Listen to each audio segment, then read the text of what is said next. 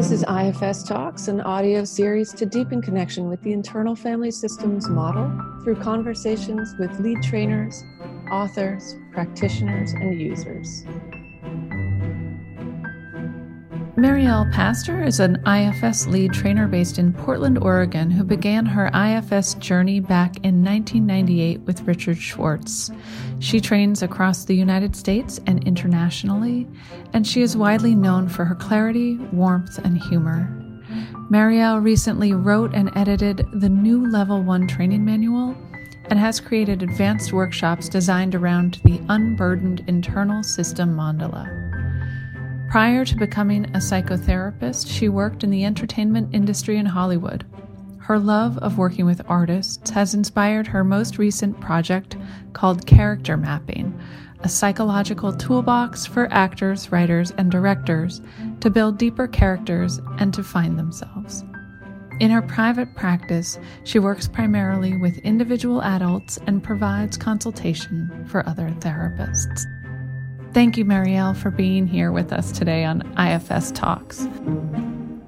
I'm very happy to be here with you both. Thank you for inviting me. Thanks much, Mariel, for willing to sit with us. What parts come up today for you hearing this bio? Oh, I think I was. Um, let me take a second and see. Mm-hmm. I think there's a polarization. There's both some pride uh, around, wow, I actually have done some of that. That's a little doubt, but there's um, some timidness, a little, a little bit of an, a little bit of shyness, like, oh, let's just do the interview. And then at the end, there was, well, that just kind of says it all. I think we answered all our questions. Are we done? We're done. We're done. oh. Oh, thank you for the heartfelt response going into your parts. Mm. This was a trap. You did this to just get trainers on here and like, see, they've got parts. That's right. we need to have fun. Good. All trainers' parts are welcome. Oh, good. You tell us about your your journey to becoming uh, a therapist? Sure, it's a great segue. Um, my parts drove me to it and myself was in exile. So I was uh, in the entertainment industry, as as you read. Um, I worked in the music business for a long time in Hollywood and had a really great career, and was in entertainment in other ways before that. But I was hating who I was becoming. I was becoming aggressive, really competitive, um, frustrated a lot. And part of that's because of gender issues. This was Mariel the movies industry or was the, the music? The music business. The music business.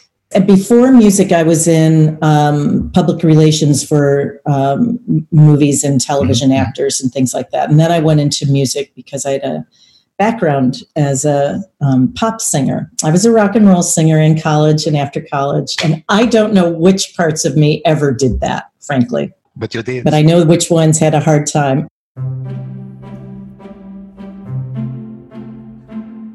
anyways, I didn't like who I was becoming. It drove me into therapy.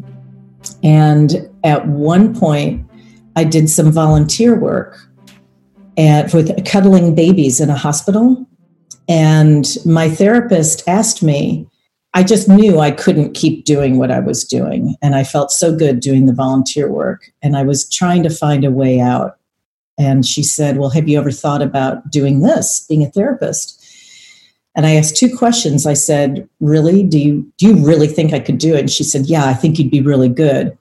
And then I said, "Do I have to take entrance exams?" because I didn't want to go to school. And so that was my journey. My self energy. I when I look back, there were only a couple people that I would be deeply um, revealing to in terms of my spirituality. Like really, just a couple people. And then in graduate school, towards the end, Richard Schwartz had just started writing about IFS. It was in a, a, few paragraphs at the end of one of my textbooks. And I just zoomed in on that. I thought, what is this? And then he wrote his first book a couple years later. And I I have tenacious parts. I thought, oh, he's at Northwestern University. I can mm-hmm. find him. Mm-hmm. And then the rest was just the journey to become a an IFS therapist really early on. I liked parts work. That was the 90s? It was the mid 90s. Um, I was in graduate school in 93, 94, 95. He started, uh, I started seeing IFS written about a little bit in other books, and then his textbook came out shortly after that, his first textbook. And I was in the first uh, training on the West Coast in Seattle. Um, which is three hours away from where I live. And I waited a long time for it. And I was doing IFS based on the textbook, but it wasn't until the training and having something big happen in my life where I needed inner work that I realized, oh, you can't learn this from a book. There's no way. You have to have a direct experience, and um, and then that just changed everything. And then you took the trainings. Mm-hmm. Well, yeah, it was in the training at first weekend. Um, coincided with uh, um, an unexpected divorce of yours of mine. I have a good relationship with my ex husband, definitely, but it was a shock and then a lot of losses in my life. And I don't know where I would be if I hadn't had this model and this community. Yeah. Mm-hmm. To help me through that. So my parts drove me to become a therapist. Myself was in hiding and uh, I made a big career change and was so lucky to find IFS really early on. Yeah, you never had to unlearn another model. That's right. A huge transition for you that time. So that's right.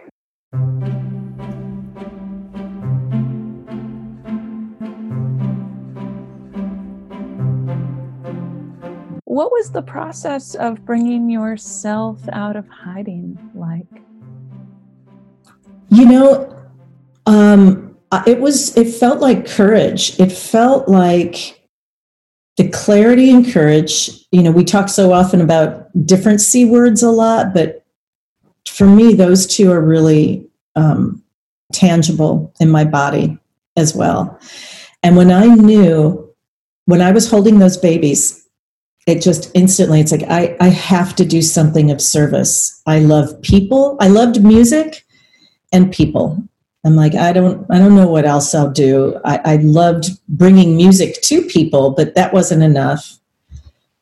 And it just felt so clear in me. And when I went, when I was getting ready to leave A&M Records, where I worked, and again, I had, I had a, a well-paying job, and I went into social services where I made my expense account. Basically, mm-hmm.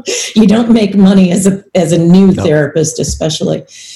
But when I told them I was leaving, right before then, they gave me a, a big offer to stay. And I said, no, I can't, I can't do it. I actually stayed for about six more months to help a couple artists. I worked with Sheryl Crow really closely. So I thought, okay, I'll stay for her, but that's it. I could not leave. So to me, it felt like I need to have the courage to take this path, this step, even though I will make hardly any money. I don't know what the future will hold. And I'm I never regretted it. Everything seemed to work well. And so it just felt like I was going to follow my intuition versus some other um, false promise of success, which is what I felt entertainment offered. Wow. What an incredible journey and trust. So you have done some IFS personal work or therapy as, as much as we are following you. And then you became a you became a lead trainer. How long it took you to become a, a lead trainer? Well, it took a long time. However, I, and it's true. Dick, so we there weren't too many people. I was in like maybe the second or third training outside of Chicago where Dick was. It was the beginning. At the beginning, and he was already working too much. And I remember telling him, you know, how are you going to do this? You know, this is a lot of work. He asked me to be, if I wanted to be a trainer in 98, and I said no, um, because I had too many parts that were insecure. Mm-hmm. I thought, who are you? This was the voice inside. Who are you to be a trainer or a teacher? You know, I, I just I didn't have the confidence. It was too early. Yeah. It was too early, but it was also, you know, my grandmother's voice. Okay. It was, you know, don't be proud, don't shine, do not shine. You know, keep it down. I just was too insecure and I, I said no. But what I told him I would do, I wanted to help promote the model and him, which was what I had background in from entertainment. I was good at promoting artists. So I was involved with Dick and before CSL became CSL, which is now the Institute. And um, so I was helping move the model forward or tr- trying to, even though I lived in Oregon. And then, and then suddenly there were a lot of people that were getting on the trainer track. Susan McConnell was already a trainer. Let's see, Michi and Dick. Michi Rose was my trainer with Dick for several years and I was a PA. We didn't actually, in my training, we didn't have program assistants. It feels like when people say, back in my day, we didn't have the internet, but we didn't have program assistants. Then there were program assistants in the early 2000s. So in 2006, I realized if I wanted to stay involved and connected to the community, I needed to be a trainer. Yeah, should move forward. Yeah. I had to move forward. And by that time, there was a long line in front of me. And I was okay with that because I thought, well, I can learn from all the things they already discovered. They already did the hard work. So I was an assistant trainer for a long time. The thing is, there weren't that many trainings, there wasn't enough work for all of us. So for a long time, there were more trainers than there were opportunities. And now it's the opposite.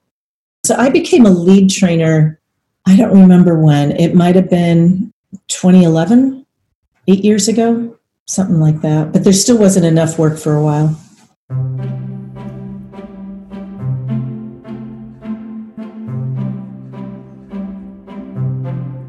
What do you enjoy most about being a lead trainer?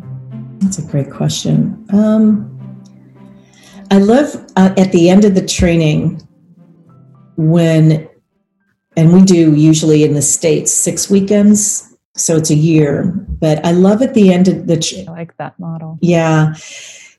When you hear people at their graduation talk about how much they've changed and how much um, more self-acceptance mm-hmm.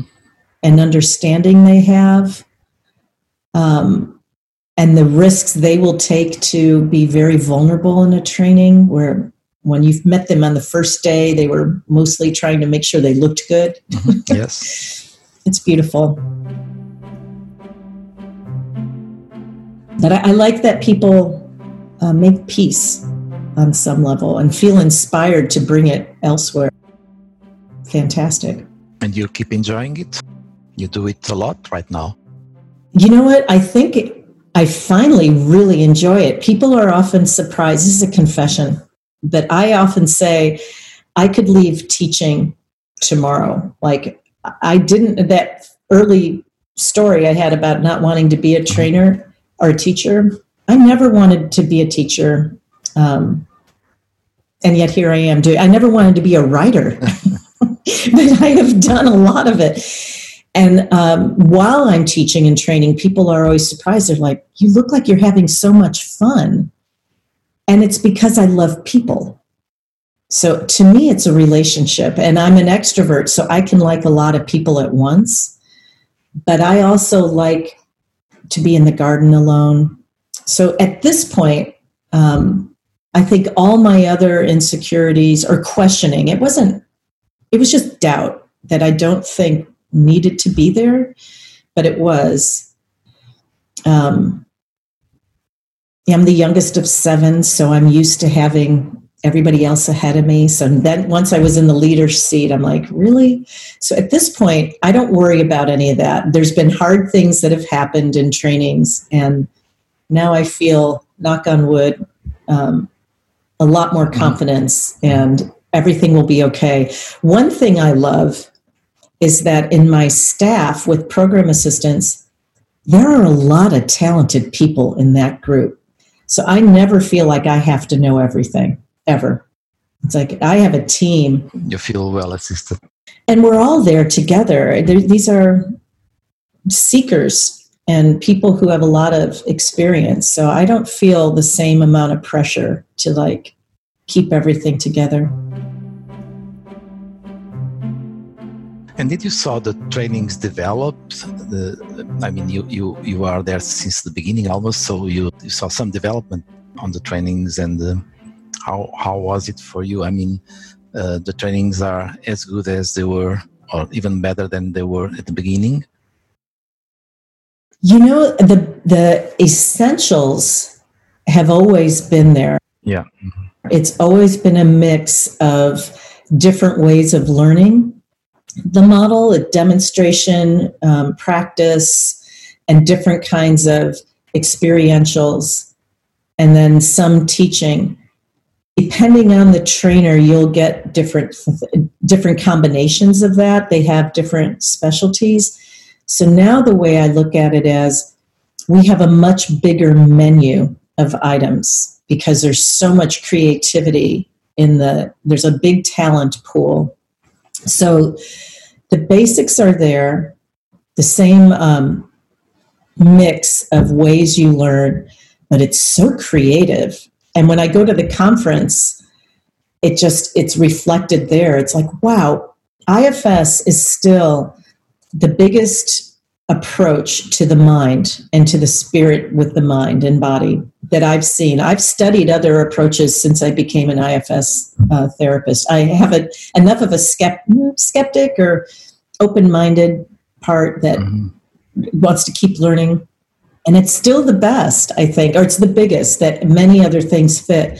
So the bigger the community becomes, the more creativity I think there is. And yes, yes, I totally agree the trainings themselves, um, I really credit the early trainers with Dick, but and him for being open minded. But Susan McConnell and um, Barb and Kay Gardner and Cease, but Susan especially coming from Hakomi, I think she really knew early on how to keep that balance happening. And, and she wrote the early, the first trainer manual yeah, I, I think it's always been there. And uh, she had a lot to do with it, I think. I really appreciate how fluid and continually evolving the model is. It hasn't reached some sort of stasis right. state. Right. It, it's just kind of this open, mm-hmm. evolving, uh, growing community and um, yes. Yeah Art Moans call, calls it IFS a meta model, and I think he, mm-hmm. he is right. Mm-hmm. It's really a model that integrates so much of other models, so it's huge, right. large, and integrative, yes, and creative. It's very creative, and we can.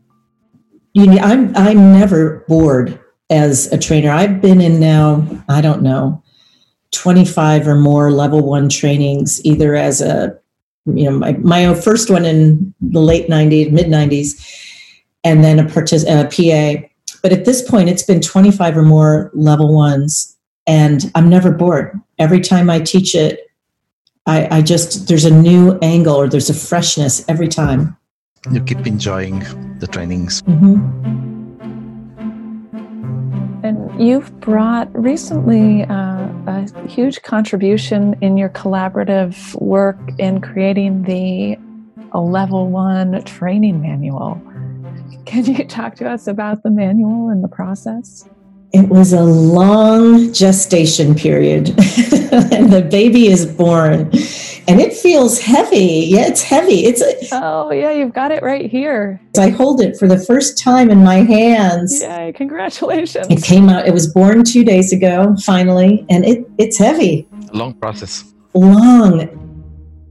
So um, almost eight years ago, I was on the Trainer Council, which was a group of trainers that would talk with CSL about how things were going, or the institute I was a member of that council for several years, and I had just known as a trainer we needed a new manual for the students. It just wasn't serving us anymore. At that point, the man, the existing manual was 10 or 12 years old. Mm-hmm.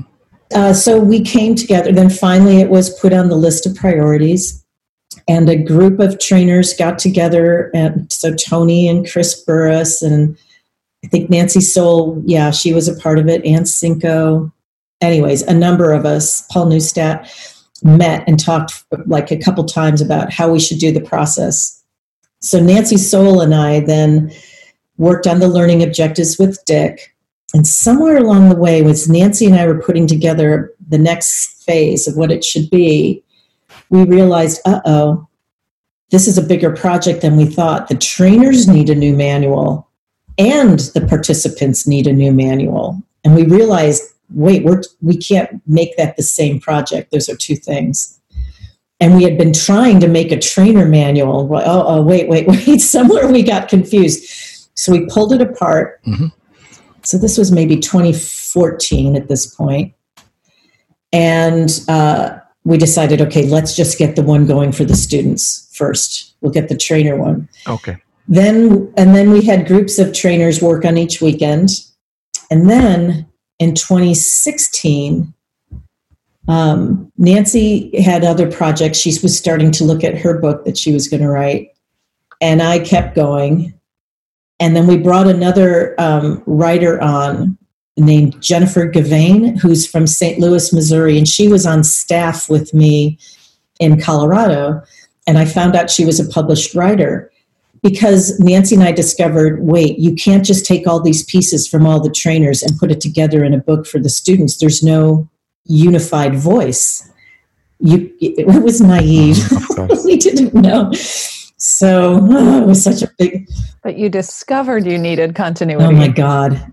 Yes. After all, a couple years' work, we're like, oh my gosh, it's not going to be so simple. So Jen and I started to try to piece it together and then we had to start from scratch. And she um, is skilled as an IFS therapist, but she's not a trainer. So I ended up writing it. We pulled together some pieces, what's central, and then I was, so I'm the principal writer, but we wanted pieces from other trainers to be sprinkled yes. in it. Mm-hmm. So Ann Sinko has a couple pieces, Pam Krause has a few pieces. Tony does, Nancy Sowell, Susan McConnell for sure. Looks like a book with chapters, but it's not a book with chapters. It is written, it kind of, it's written according to the modules of the level one training. So it's module one, two, three, four, five, and six. And it's broken down. It's like a specialized workbook, almost like a textbook for um, for the training itself. Yes. So it talks about all the main things that people have to learn, and it's it's um, but with the voices of the trainers in it.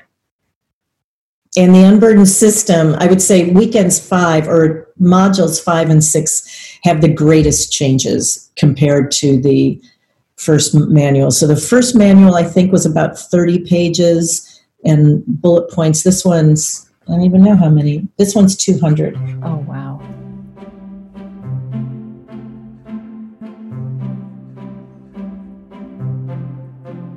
And how does this manual compares to the one that Frank Anderson and Martha Sweezy and Dick just published recently? They, I understood that this one is uh, maybe uh, for uh, applying uh, IFS to whoever needs IFS, mm-hmm. and this one that you are talking is for training for trainees.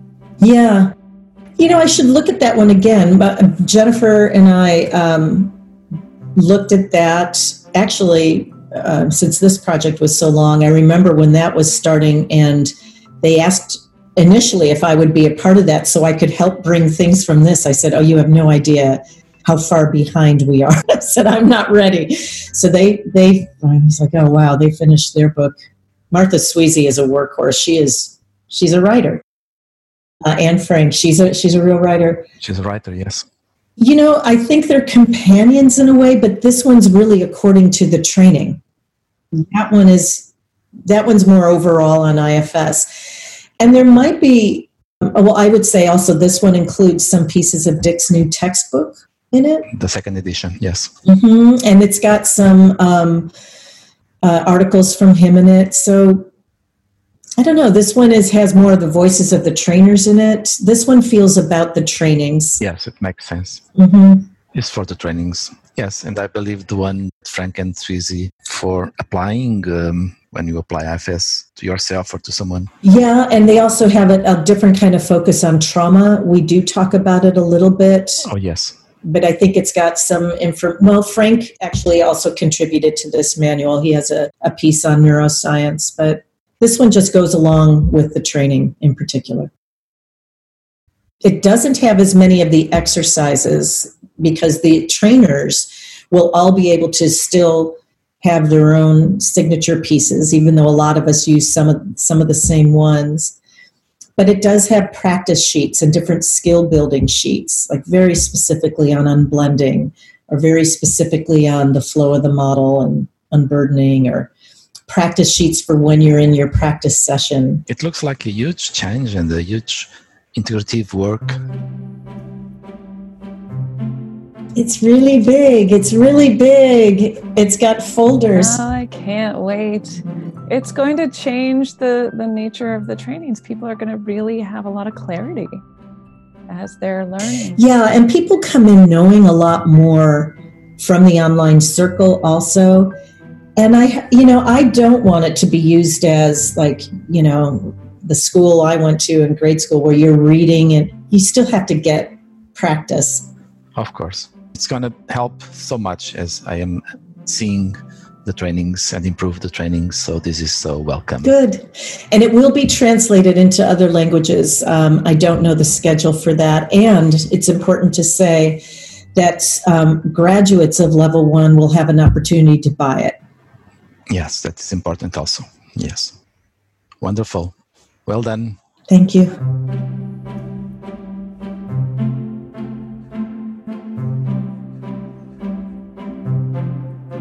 You shared that you've added a lot more on the unburdened system, and you also um, do a lot of work with the unburdened IFS mandala. Um, can you take a little time to share about some of that and why that's important to you? Happily. Um, so this, the origins of that uh, go back to a session I had with a, a client, an adult male who had opiate addiction. Not severely, but bad enough that it was finally coming out in the open. At any rate, he was looking at going into treatment for that. And he and I had done some deep IFS work and some couples work as well. But like a lot of addictions, this was secret. And I don't use handouts with clients hardly ever. I don't teach the model. For years, I didn't have a website. I, I just told people I'll teach them how to listen differently to themselves. But he needed some explanation about, uh, he needed some hope and he needed to, he's pretty rational. He needed to see something in print. So I got out the mandala, that diagram we use that has the stressed, the burden system, which has also been rewritten and is in the new manual. But do you know the one I mean that looks like a the yin yang, only it's got four sections in it. Yeah, they use it in the logo now. Right. Almost uh, a version. Correct. Correct. It used to be part of the original logo. So that was in um, one of Dick's books, and the anyways, I got that out for him, and I just kind of explained, you know, this is how their inner system works, and he said at one point, "Well, I totally recognize myself there, but what am I going to look like when I'm doing better?" And I thought that's a really good point. Why don't we have a version of this when people are feeling better? What do our parts look like when they're less burdened? So uh, I I procrastinated on that for about three or four years. and then eventually I sat down and kind of wrote uh, what that would be in about I don't know, it didn't take long. My parts just kind of inspired me. And so then I called Dick or saw him at a trainer meeting and I said, Hey, I've been working on this he said, That's great. We need that. And so then he and I started looking at it together. He made a couple really important contributions to it. Most notably, he wanted to make sure that the new mandala that has the unburdened version of our parts, um, surrounded by uh, a glow that suggests that we are all held in greater self energy, not only our own. So, what it means to me, and actually, I'm remembering on when I first met Dick in the 90s, and I'm systems trained as a marriage and family therapist. We had a wonderful conversation about holons. Do you know that term? It's H H O L O N S, holons. Holons, yes. And that means that a part is within a part is within the whole. They all reflect yes. each other. So we knew that, you know, that each part has the gift of self energy in it because there's no separation. Everything comes from consciousness. So that's what this mandala recommend or reflects. We say all parts are welcome in IFS, and we mean that. It's the burdens that are a problem. Mm-hmm. And we ask parts to unblend all the time. Well, when is it okay for them to be blended? So with this mandala, it, it reflects this is what it can look like in daily life. There's a caution, however, with it. What is it? The caution is if you have a spiritual manager or a, a manager who really likes self help and growth, don't let it roll it up because it's a poster. Don't let it just take this little mandala and beat you over the head with it. then what will happen? Why aren't you like this? Why don't you look just like it says on the mandala? Oh no. It's because this is an ideal and and we are all evolving and yes. Yeah. You know, just hold it lightly. It's it's what's possible. If we're alive, there's more we can grow into. But it's it's light. Mm-hmm. Yes, but it brings hope. And I don't resist to read a short paragraph on it. It says The self led person looks and acts comfortable in their own being, interacting with others from integrated parts and awareness. Parts work more harmoniously together with fewer burdens causing them to overreact. Many parts may be released from protective roles while others will effectively protect only when needed. Over time, the person is less easily destabilized and better able to recover from challenges in general. The inherent gifts of each part are more available, weaving in and out consciously. A self led person brings an abiding sense of curiosity, acceptance, and open heartedness to their relationships naturally inviting other self energy to increase. Self energy flows seamlessly within a person with a sense of connectedness to the self energy that surrounds him. So, this brings a light and a perspective of a landscape where we can be and feel feels good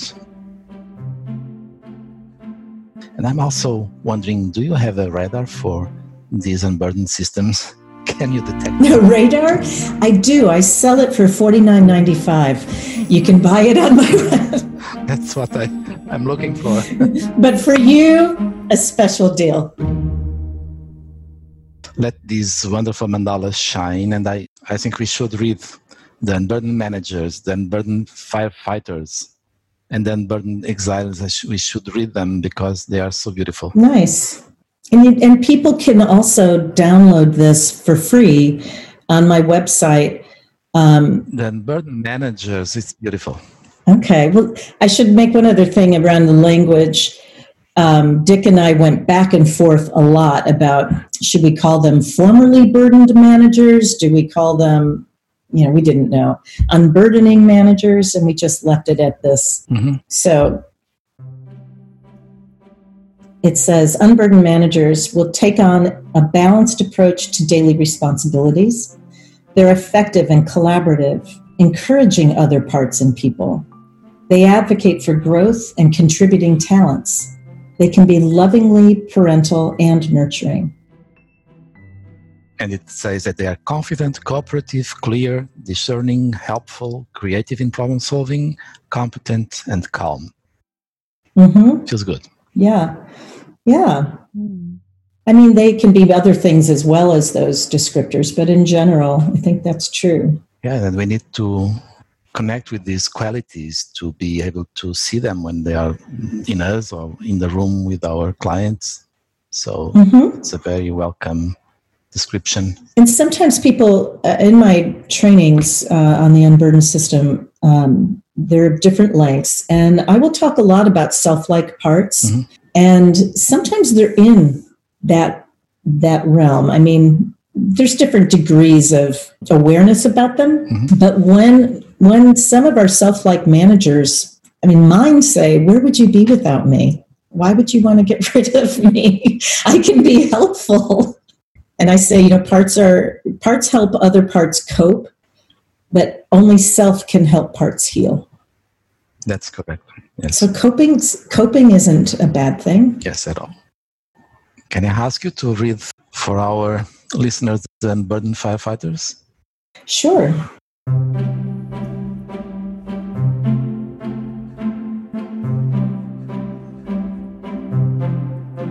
They signal self directly when stress levels are high.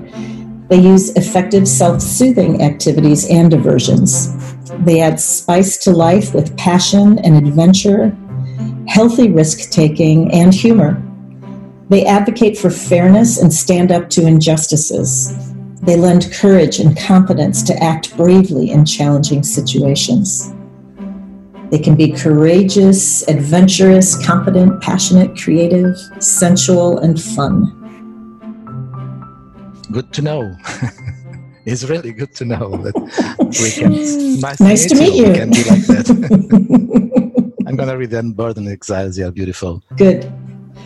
They are tender and sensitive parts with childlike curiosity and delight, advocating for connection and care.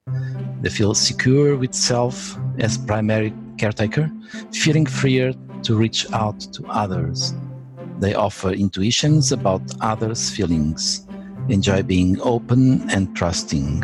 They are tender, playful, spontaneous, open, curious, trusting, sensitive, warm, innocent. It's beautiful. Mm. Nice to meet you again. instead of stepping back, let them step in when the time is right. Yes, yes. We don't have to be afraid of any of these parts.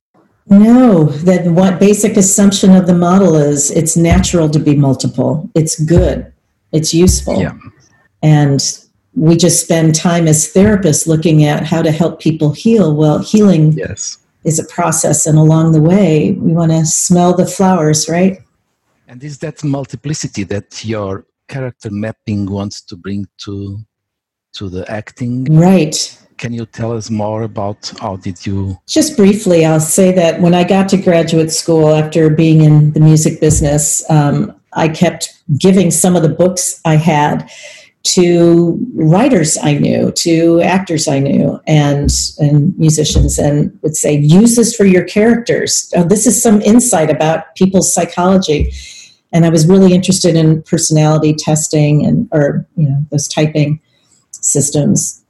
And I've had the idea about, you know, I wonder if they use this, if they get psychology and MFA, Masters of Fine Arts programs and writing programs. And I assumed that they did. But then later I found out no, that actors, writers, and other kinds of storytellers, directors do not learn about psychology. They have to go and figure that out themselves. They might know a little bit about Freud or Jung, but that was it. So I created a, a kind of a mini graduate degree in um, systems thinking for storytellers. So it starts with integral theory, but the heart of it is on what I call the system of selves, which is IFS. So I'm not teach it's and voice dialogue, which is parts work. Um, so I want them to understand the inner workings of the mind for their character's sake, but also to understand the character's um, outer world too, so their inner and outer world. But it's psychological tools to help them, um, you know, build the character backstory but also to use their craft so they can heal themselves. Because I worry about storytellers who are maybe taking on dark burdens yes. of a character and not knowing how to um, de-role or how to get permission from their protective system, how to say goodbye to characters. So I've got both sort of the teaching about psychology for their backstory for the character, but also um, a lot of artistic health practices that involve mindfulness and it's it's involved. It's taken again a lot of time. Didn't want to be a teacher didn't want to be a writer and yet here i am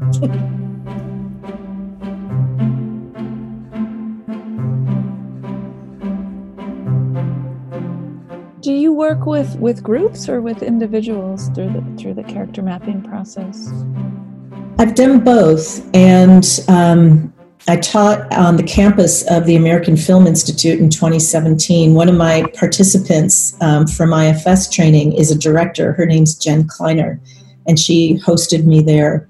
But I'm taking this, I'm almost done with my first four hour online program um, called The System of Selves, and it involves, uh, like I said, parts work, and I talk about uh, IFS and voice dialogue, also the Enneagram so I look at personality typing. Actually, in IFS, we don't do much around person. We don't do anything really around personality types. With Myers Briggs or Enneagram, I do a little bit. Um, you know, it's it's fine that we don't. You can apply it, but for storytellers, they like that. So I do individual consultations, but this will be sold as an online course because I can't be like Dick, it's not like Dick Schwartz in the 80s where there wasn't an internet and he had to go all over the world to try to bring this um, to people. And I hope that IFS therapists at some point might go on and teach this. Um, and how, how open are those writers and actors to this multiplicity that the IFS is offering? They love it. They love it. And they're so easy. When you talk about direct access and you know, just be that part. Oh my goodness, they'll do it in no time flat, actors especially. Um, so it's different applications depending on the type of storyteller. But um, they're very, very open to it. And they realize that if they don't look at their own story, who they are as a storyteller, if there are some parts of them that they don't like, they won't do it justice for the character. So they they appreciate that. It sounds like it's great for you to synthesize your former career and your current and still be of service but bringing this model outside of the psychotherapy world it must be uh, it, it must be good for your system too it is it is it was a surprise that it came back to me years later and i had to do a lot of inner work i had a some I had a couple parts that said, Why are you going back into the entertainment industry? We couldn't wait to get out. Why are you doing this? That you know, there's so much narcissism there or vanity and but there's also good people. I know that. And honestly, I believe that the arts and storytellers are medicine for our cultures. If if I want to help artists, I always have. My whole, you know, I just have they just seem so important to me. And I had a critic or somebody inside me that said, if you don't do this, it will come out somewhere else. It's so obvious. So after that, I just got on board and. Mariel, what do you enjoy the most? You are doing so much. You are doing clinical work, I believe, training, writing, um, and also this um, character mapping is there something that you really enjoy the most or you enjoy it all? I do enjoy that all. I mean, I'm getting older, right? Like any, like everybody else. But so I want to choose. I love right now. This character mapping gives me a lot of um, newness.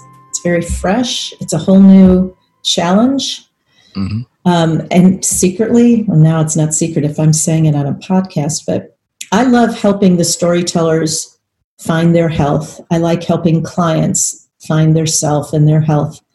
But it's really fun to figure out what makes a character crazy. Oh. I feel like I get to be naughty. Therapists aren't supposed to do that. oh, you like to excavate. A little bit. A little bit. Let's let's say they have this burden and now what would their managers do? oh, I see. Wow, there is a lot of that. That's a frontierless territory. Yeah, we're going the opposite direction. when you say a bit crazy, you say more human. Are you saying more human in a way? More burdened, more burdened. right? More burdened. And how to reveal the burdens. I mean, it depends on the story and how big the character is, how much they're going to need it. Um, it's fun to do. I, I don't know. I honestly feel like I had to do this or I wouldn't. My guides, my inner system was was waking they were waking me up at night like you have to do this. So I feel like just like the manual, character mapping, I, I don't want to die anytime soon, but once that's done or mostly done, I'll feel like why I was here.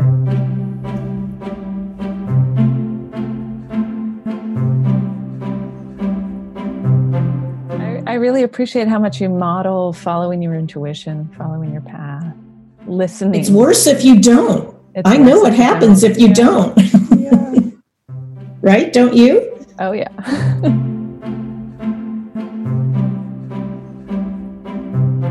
what do you see happening with the model as as we evolve and grow and, and the model ages? Probably a big mix of things. I, honestly, I, I, think that's such a big question. I, I don't know. Probably more creativity going into new areas, maybe more common areas, like people being able to use this in everyday life and not having to be specialists like therapists or coaches. I hope it reaches the common vernacular. I hope it doesn't lose some of its initial threads through Dick Schwartz. I, I don't want to say purity because it's always evolving, but it's getting so big that I wonder, you know, it's going to change. And I hope it doesn't stray too far. Like to know what real self is, self energy, which is not a black or white thing, but I don't know. I just hope that people really do welcome all parts and realize it's the burdens that are a problem and the polarizations. We all would love to to see that happen in our lifetime. I love the idea of it of it um, entering households, you know, just becoming part of common language and uh, uh you know affecting relationships and um, maybe eh, you know even entering the, the political dialogue. I was just thinking that right? I mean because the activism you know it can be self-led and being self-led does not mean saying every, i mean on some level yes everything is just as it is. There's a greater mystery in the way i look at it. However while we're here you know don't we want to I would like to promote more con- connectivity and more peace and generosity than what's happening out there. It worries me quite a bit. But we've just had a lovely conversation, and it's. But I'm with you, Tisha, on that. A beautiful sentiment. Yeah, more more connectivity, less polarization. Yes, much needed. Yes. So, Mariel, thank you so much for having us. It was a joy to be here with you and Tisha. And uh, mm. I hope we can keep meeting and sharing this model, our work, and our lives.